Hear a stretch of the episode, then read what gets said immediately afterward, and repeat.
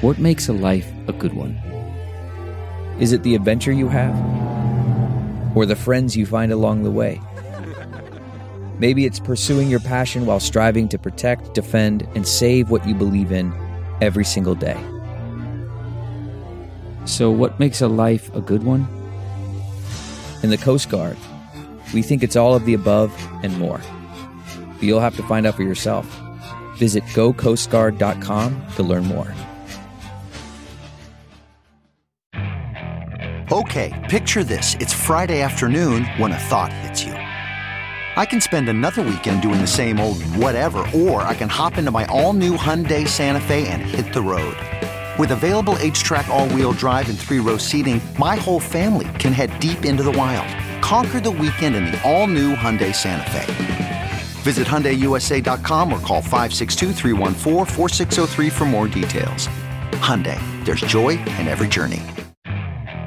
Okay, picture this. It's Friday afternoon when a thought hits you. I can spend another weekend doing the same old whatever, or I can hop into my all-new Hyundai Santa Fe and hit the road. With available H-Track all-wheel drive and three-row seating, my whole family can head deep into the wild. Conquer the weekend in the all-new Hyundai Santa Fe. Visit HyundaiUSA.com or call 562 for more details. Hyundai, there's joy in every journey.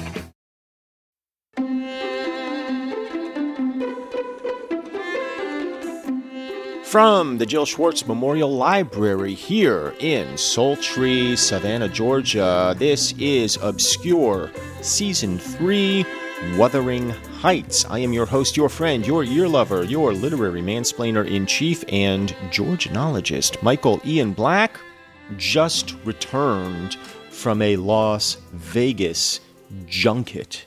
I was invited to participate in a what they were calling a celebrity or no they weren't calling it a celebrity they were calling it a pro am poker tournament and the am in the pro am was uh, supposedly like celebrities, although I think I might have been the most famous person there. And I say that not out of pride, but out of shame, because if I'm the most famous person at your celebrity pro am poker tournament, something has gone wrong. There was also a guy from Survivor, I think, and uh, and then a bunch of poker personalities, people who, if you're in the poker world, you would recognize and enjoy. And in fact, I was starstruck by at least a couple of them.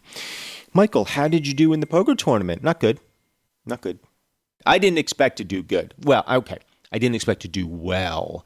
Yes, I did good by showing up and behaving morally, but I didn't do well in the sense that I didn't win. I didn't even come close. I didn't even make it to halftime. That's what I'm saying. It didn't go great for me. But I didn't go off there to Las Vegas because I thought, oh, I'm going to win this tournament. I went because I got invited and I was able to stay for free because a friend of mine helped me do that. And then additionally, like I just felt like, hey, I deserve it, you know? Here, I've been stuck in the deep south for lo these many months. I deserve to have a little R&R in LVNV. So off I went. Jumped on an airplane stayed at a hotel. On my final night there, I took my buddy out. Uh, he said he said he had a hundred dollar meal credit towards any restaurant at like a Caesar's property.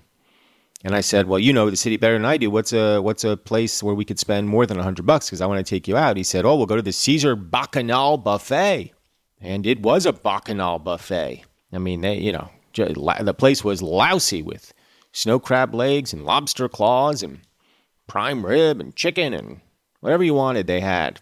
And as always, you know, you show up at that buffet excited to like tear into whatever you're going to eat. And you know, the whole like the whole thing is it's like a competition between you and the proprietors of the buffet to see who's going to come out ahead. And baby, let me tell you something, you're never going to win that game. They know exactly how much you're going to eat and it's not even going to come close to what they're charging you. They're making money hand over fist at the Bacchanal buffet. I didn't even try, to be honest. I, I didn't even. I was I wasn't trying to stuff myself. I wasn't trying to make myself sick. I just wanted to have a nice time, and I did. So I've just returned. I'm a little You know, when you when you go across the coast both ways in just a few days, you get kind of like a double jet lag. You think, well, if you're just going back and forth, you're not going to get jet lag at all. That's not been my experience. My my experience is you kind of get it double, especially when you go to Las Vegas because you're you're keeping odd hours. You know, you're staying up late playing poker with weirdos and eating Taco Bell, and uh, so now I'm just kind of exhausted. You know, I just got back last night, tearing into a whole new episode of Wuthering Heights, but I'm exhausted. So if if my energy flags, you'll know why. Last time we we met, our narrator, what's his name? I already forgot his name. The narrator. What's his name? Love it? Love it? Levitt? What's his name? I don't know. I can't remember. Lockwood? Mr. Lockwood, that's what it is. Mr. Lockwood has shown up there. He's renting he's renting uh, a house there at Wuthering Heights and Mr. Heathcliff invited him in. Oh, he kind of invited himself in and Mr. Heathcliff said, "All right, fine, come on in." And then last thing that happened is he got attacked by dogs which I like. You know, if you're gonna have if you're gonna have a novel, have it begin with somebody getting attacked by dogs. So uh, the last thing that happens is all these all Heathcliff's dogs, you know, came at him, and uh, he's saying, uh, I, "I was holding them all with a poker. I was constrained to demand aloud assistance from some of the household in reestablishing peace." That's where we left off. Let us begin now, chapter one, Wuthering Heights.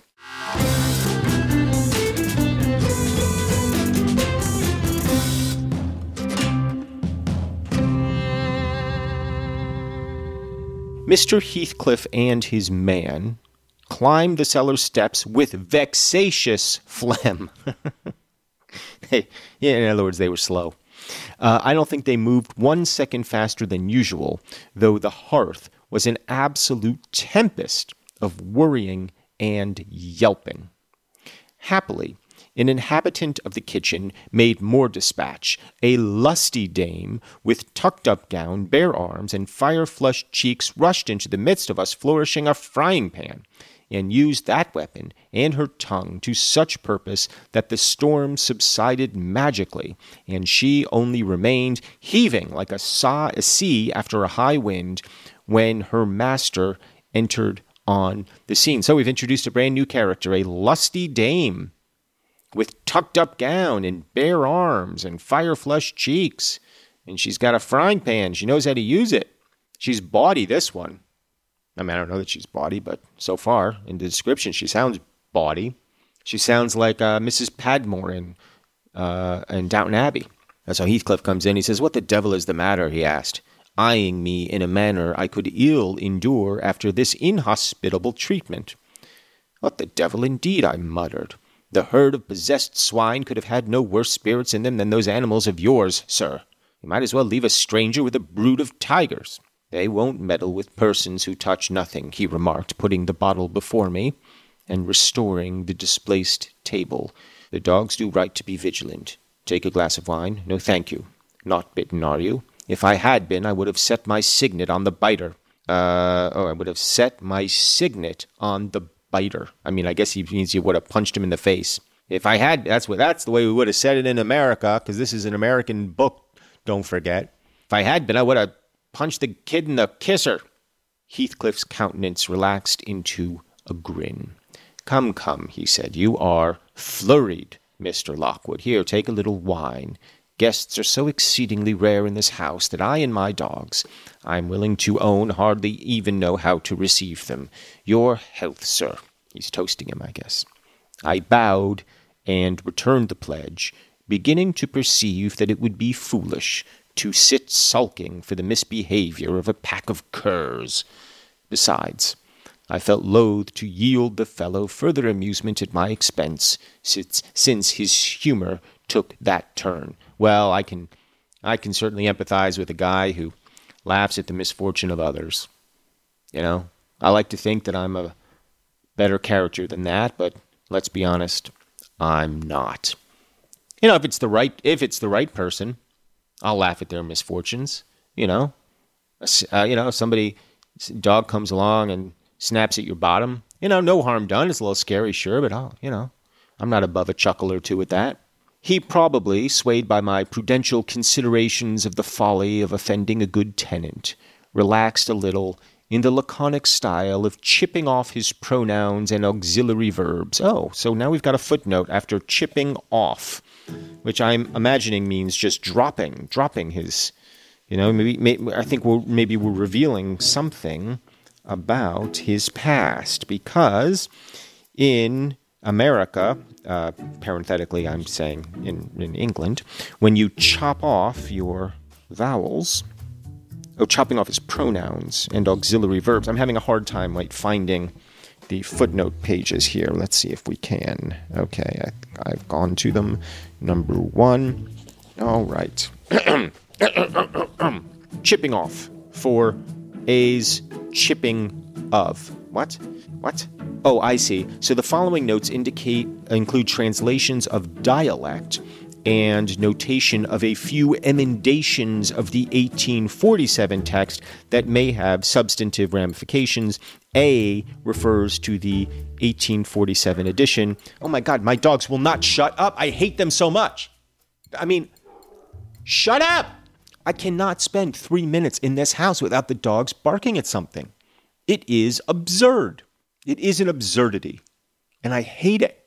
I mean, I'm trying to read a work of classic literature, and they won't stop chipping off for A's chipping of. So I guess in the first edition it said chipping of. So here's a note note to the text. Uh, this is the beginning of the footnotes. It says Wuthering Heights was first published in London in 1847. It appeared as the first two volumes of a three volume set, the third volume of which was Agnes Grey by Emily Bronte's younger sister Anne. Subsidized by their authors, these volumes appeared as the work of Ellis and Acton Bell. So they were publishing under male names. A second commercial edition of Wuthering Heights Alone appeared in 1850 with Emily Bronte's name on the title page. It was edited by Charlotte Bronte, who brought Joseph's speech closer to standard English, regularized spelling and punctuation, and altered the paragraphing considerably. The present text reprints the 1847 edition with minor emendations. Like most editors since 1911, its editor assumes that it is far closer to Emily Bronte's intentions than the 1850 edition, though we know that she was not satisfied with it. So, some uh, some tension between the sisters. Ah, uh, bop, bop, Okay, so he's chipping off his pronouns and auxiliary verbs. So uh, we're, we're, I'm thinking maybe that's uh, speaking to a different sort of upbringing than the very stiff lipped fellow that he is presenting himself as to Lockwood, and introduced what he supposed would be a subject of interest to me a discourse on the advantages and disadvantages of my present place of retirement. Right. Anybody who moves to a new place, that's what you want to hear about. Hey, where, where, where's the where's the deli around here? Where, where does a fella get a pickle? Are there good pickles here in Stratford upon Thrush or whatever the hell the place is called? I can't even remember. My dear boy, you will find such pickles as there are to be found anywhere in all of England here. We have all the amenities. So, you know, here's something you might like, here's something you might not like. The laundromat, you got to buy a card. You can't just put quarters in the thing. But the jukebox down there at the watering hole is pretty grand. They got lots of disco if you like that. I found him very intelligent on the topics we touched, and before I went home, I was encouraged so far as to volunteer another visit tomorrow. He evidently wished no repetition of my intrusion. I shall go, notwithstanding. It is astonishing how sociable I feel myself compared with him. End of chapter one. And, uh, you know, we might as well take a quick break while I yell at my dogs. And we'll be back in a moment on Obscure. Worried about letting someone else pick out the perfect avocado for your perfect Impress Them on the Third Date guacamole?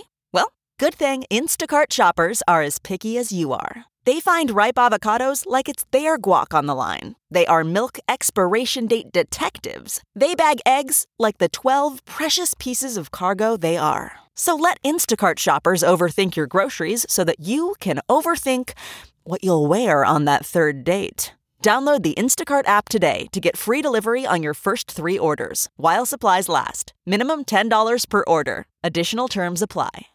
CarMax is putting peace of mind back in car shopping by putting you in the driver's seat to find a ride that's right for you. Because at CarMax, we believe you shouldn't just settle for a car, you should love your car.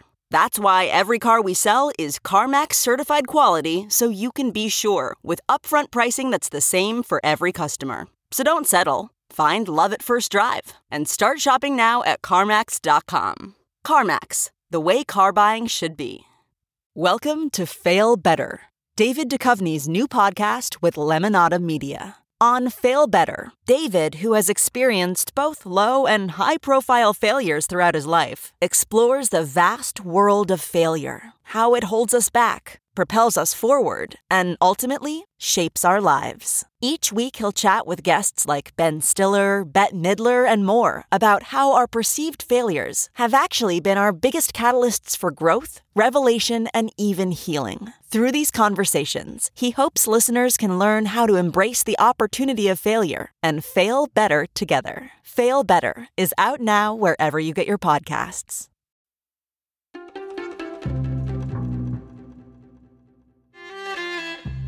Back on Obscure, we have finished the first chapter. I mean, we're just we're just gallivanting through this book. I mean, it's almost reckless how quickly we're going through this book. My goodness. I mean, we'll be we'll be done before you know it. Then we can really get to an American book. You know? Maybe uh maybe some Dostoevsky, you know, something American like that. Chapter 2.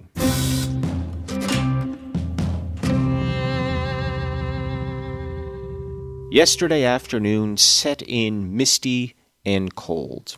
I had half a mind to spend it by my study fire instead of wading through heath and mud to Wuthering Heights. Well, why are you going back to Wuthering Heights? He already said he doesn't want you there. On coming up from dinner, however, NB, I dined between twelve and one o'clock. Oh, I see. So he he uh, he goes over there for meals. He's not necessarily going to see Heathcliff. It's that part of his his uh, deal is that he gets dinner, I guess, over at Wuthering Heights. On coming up from dinner, however, and then parenthetically it says NB, I dined between 12 and 1 o'clock. The housekeeper, a matronly lady taken as a fixture along with the house, could not or would not comprehend my request that I might be served at 5.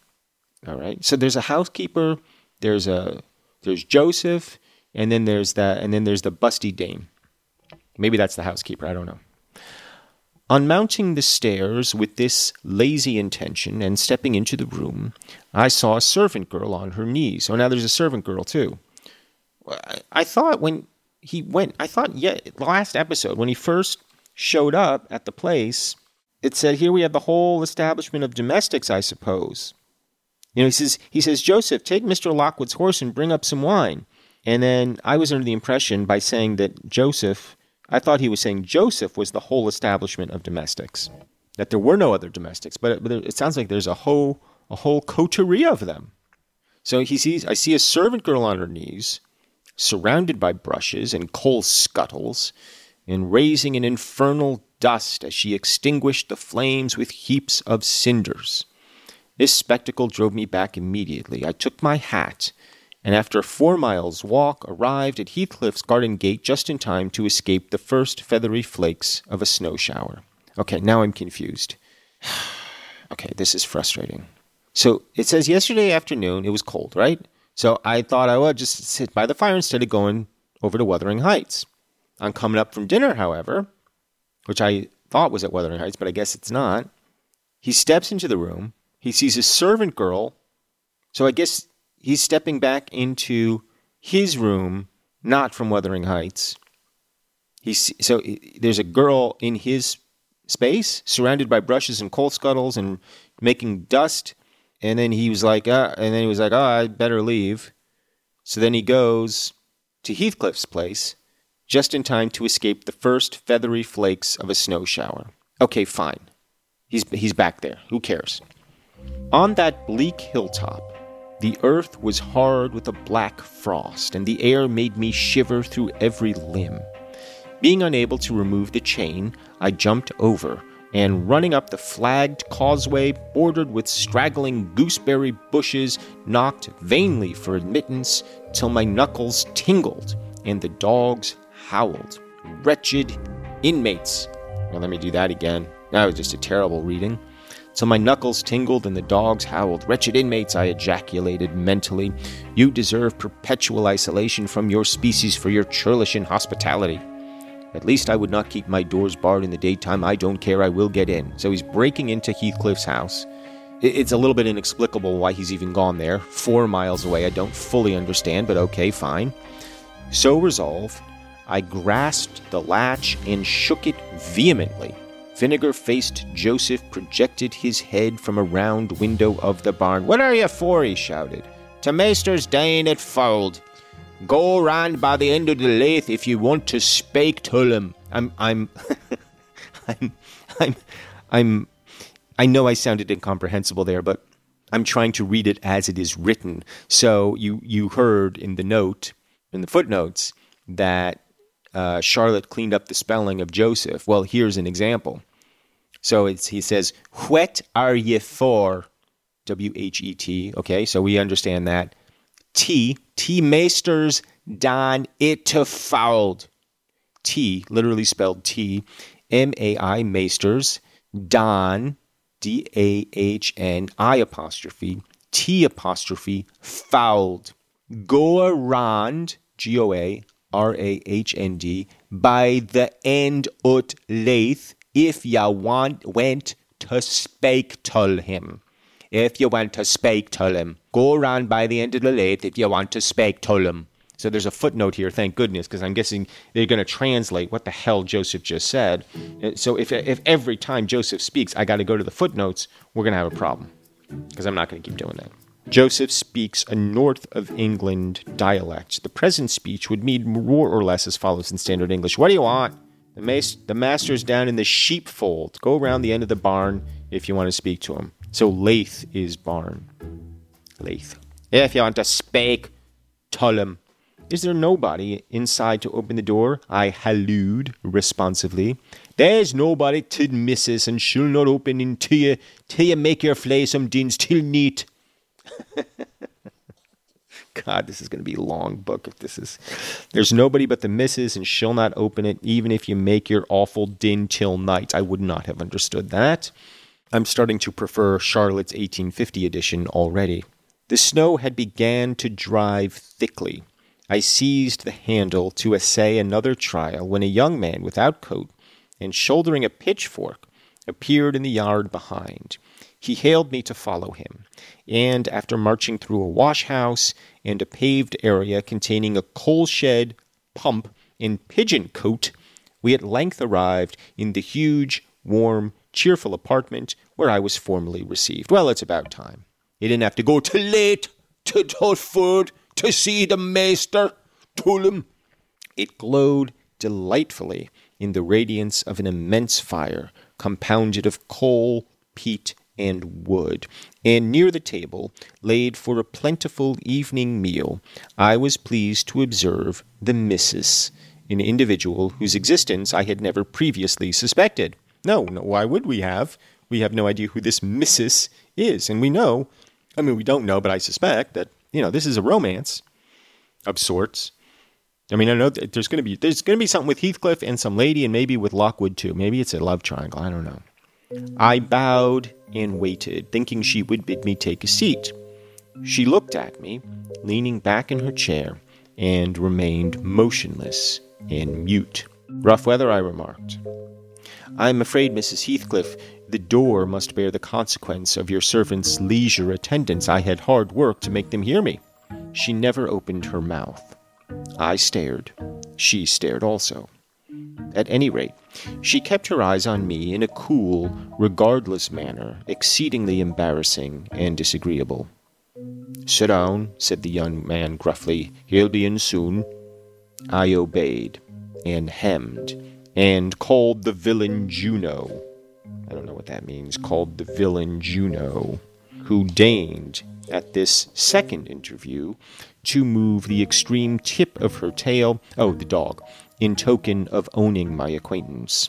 A beautiful animal, I commenced again. Do you intend parting with the little ones, madam? They are not mine, said the amiable hostess, more repellingly than Heathcliff himself could have replied. So, the, the word amiable there, a touch sarcastic, don't you know? Hey, Shakespeare, you're being a little sarcastic there, aren't you? They are not mine, said the amiable hostess. So you got Heathcliff and you got the Mrs. Heathcliff, and not a lot of charm between them. That's what we're discovering. Ah, your favorites are among these, I continued, turning to an, obscure cushion full of something like cats. A strange choice of favorites, she observed scornfully. Unluckily, it was a heap of dead rabbits. yes, that would be a strange choice of favorites, I suppose. I hemmed once more and drew closer to the hearth, repeating my comment on the wildness of the evening. You should not have come out, she said, rising and reaching from the chimney piece two of the painted canisters. Her position before was sheltered from the light. Now I had a distinct view of her whole figure and countenance. She was slender, and apparently scarcely past girlhood. In admirable form, and the most exquisite little face that I have ever had the pleasure. Shut up! Please, stop!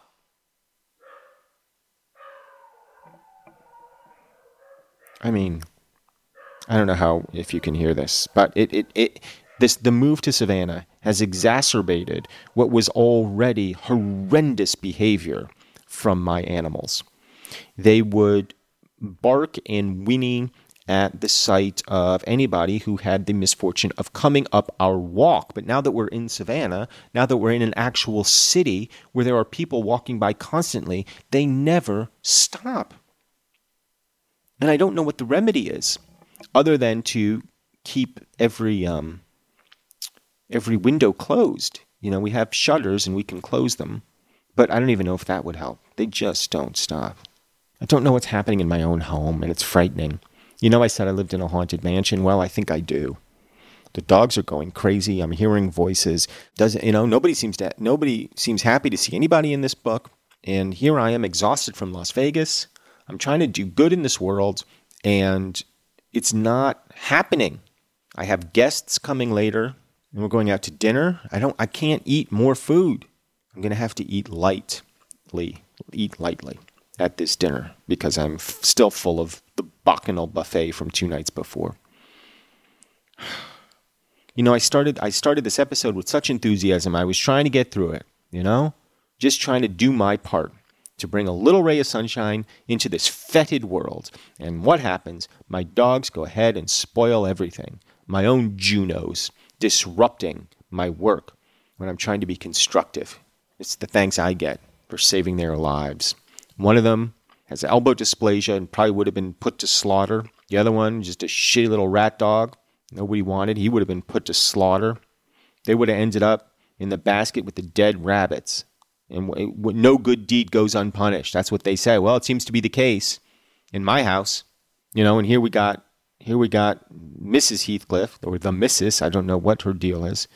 She's probably his daughter. She was slender and apparently scarcely past girlhood, in admirable form and the most exquisite little face that I have ever had the pleasure of beholding.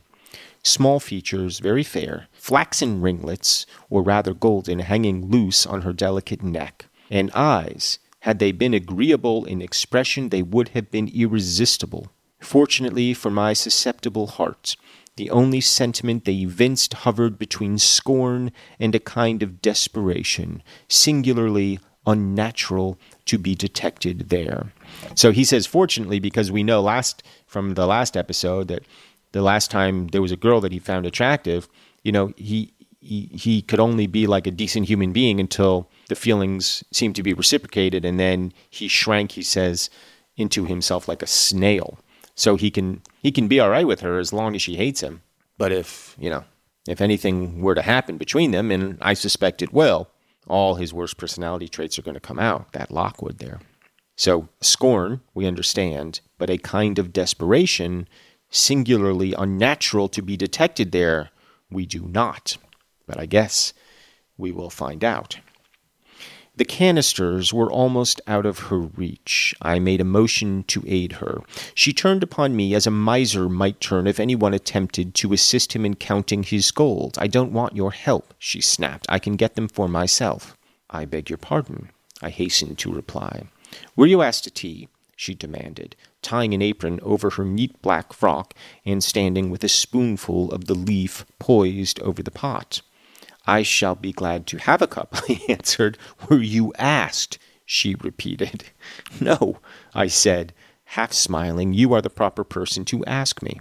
She flung the tea back, spoon and all, and resumed her chair in a pet, her forehead corrugated, and her. Sorry, I've got a little old fold in the page there that I have to straighten. I like that image, though. Her forehead corrugated and her red underlip pushed out like a child's ready to cry.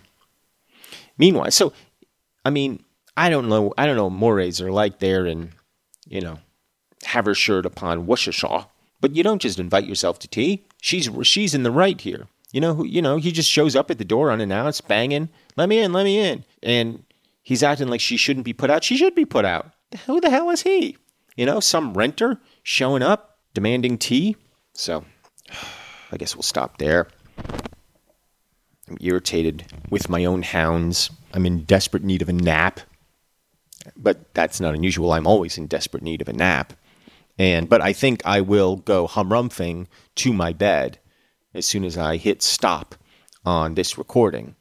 Uh, with the understanding that no sooner will I close my eyes than my dogs will erupt into some devilish howls, because that is what they do.